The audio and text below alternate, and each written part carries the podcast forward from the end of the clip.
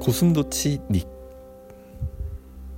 어둡고 깜깜한 굴 안에 고슴도치 닉은 벌써 한 달째 문을 닫고 밖을 나오지 않았어요. 흑흑흑. 너무 슬퍼. 나는 왜 이렇게 만났지? 난 내 자신이 너무 싫어. 못생겼어 멍청이 실수도 많고 그 외롭고 아무도 나를 돌아봐주지 않아.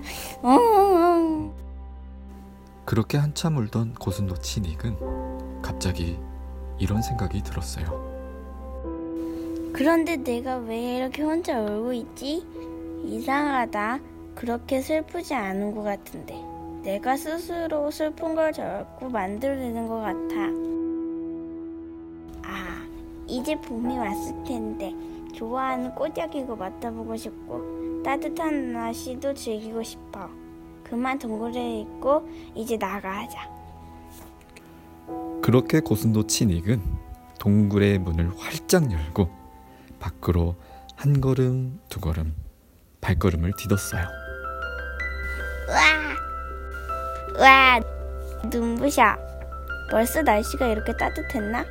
저쪽에 꽃이 피었구나.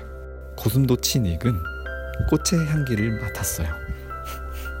아, 너무 좋다. 이 꽃향기. 나는 너무 오랫동안 동굴에 있었어. 이 꽃향기도 못 맡고 있었다니.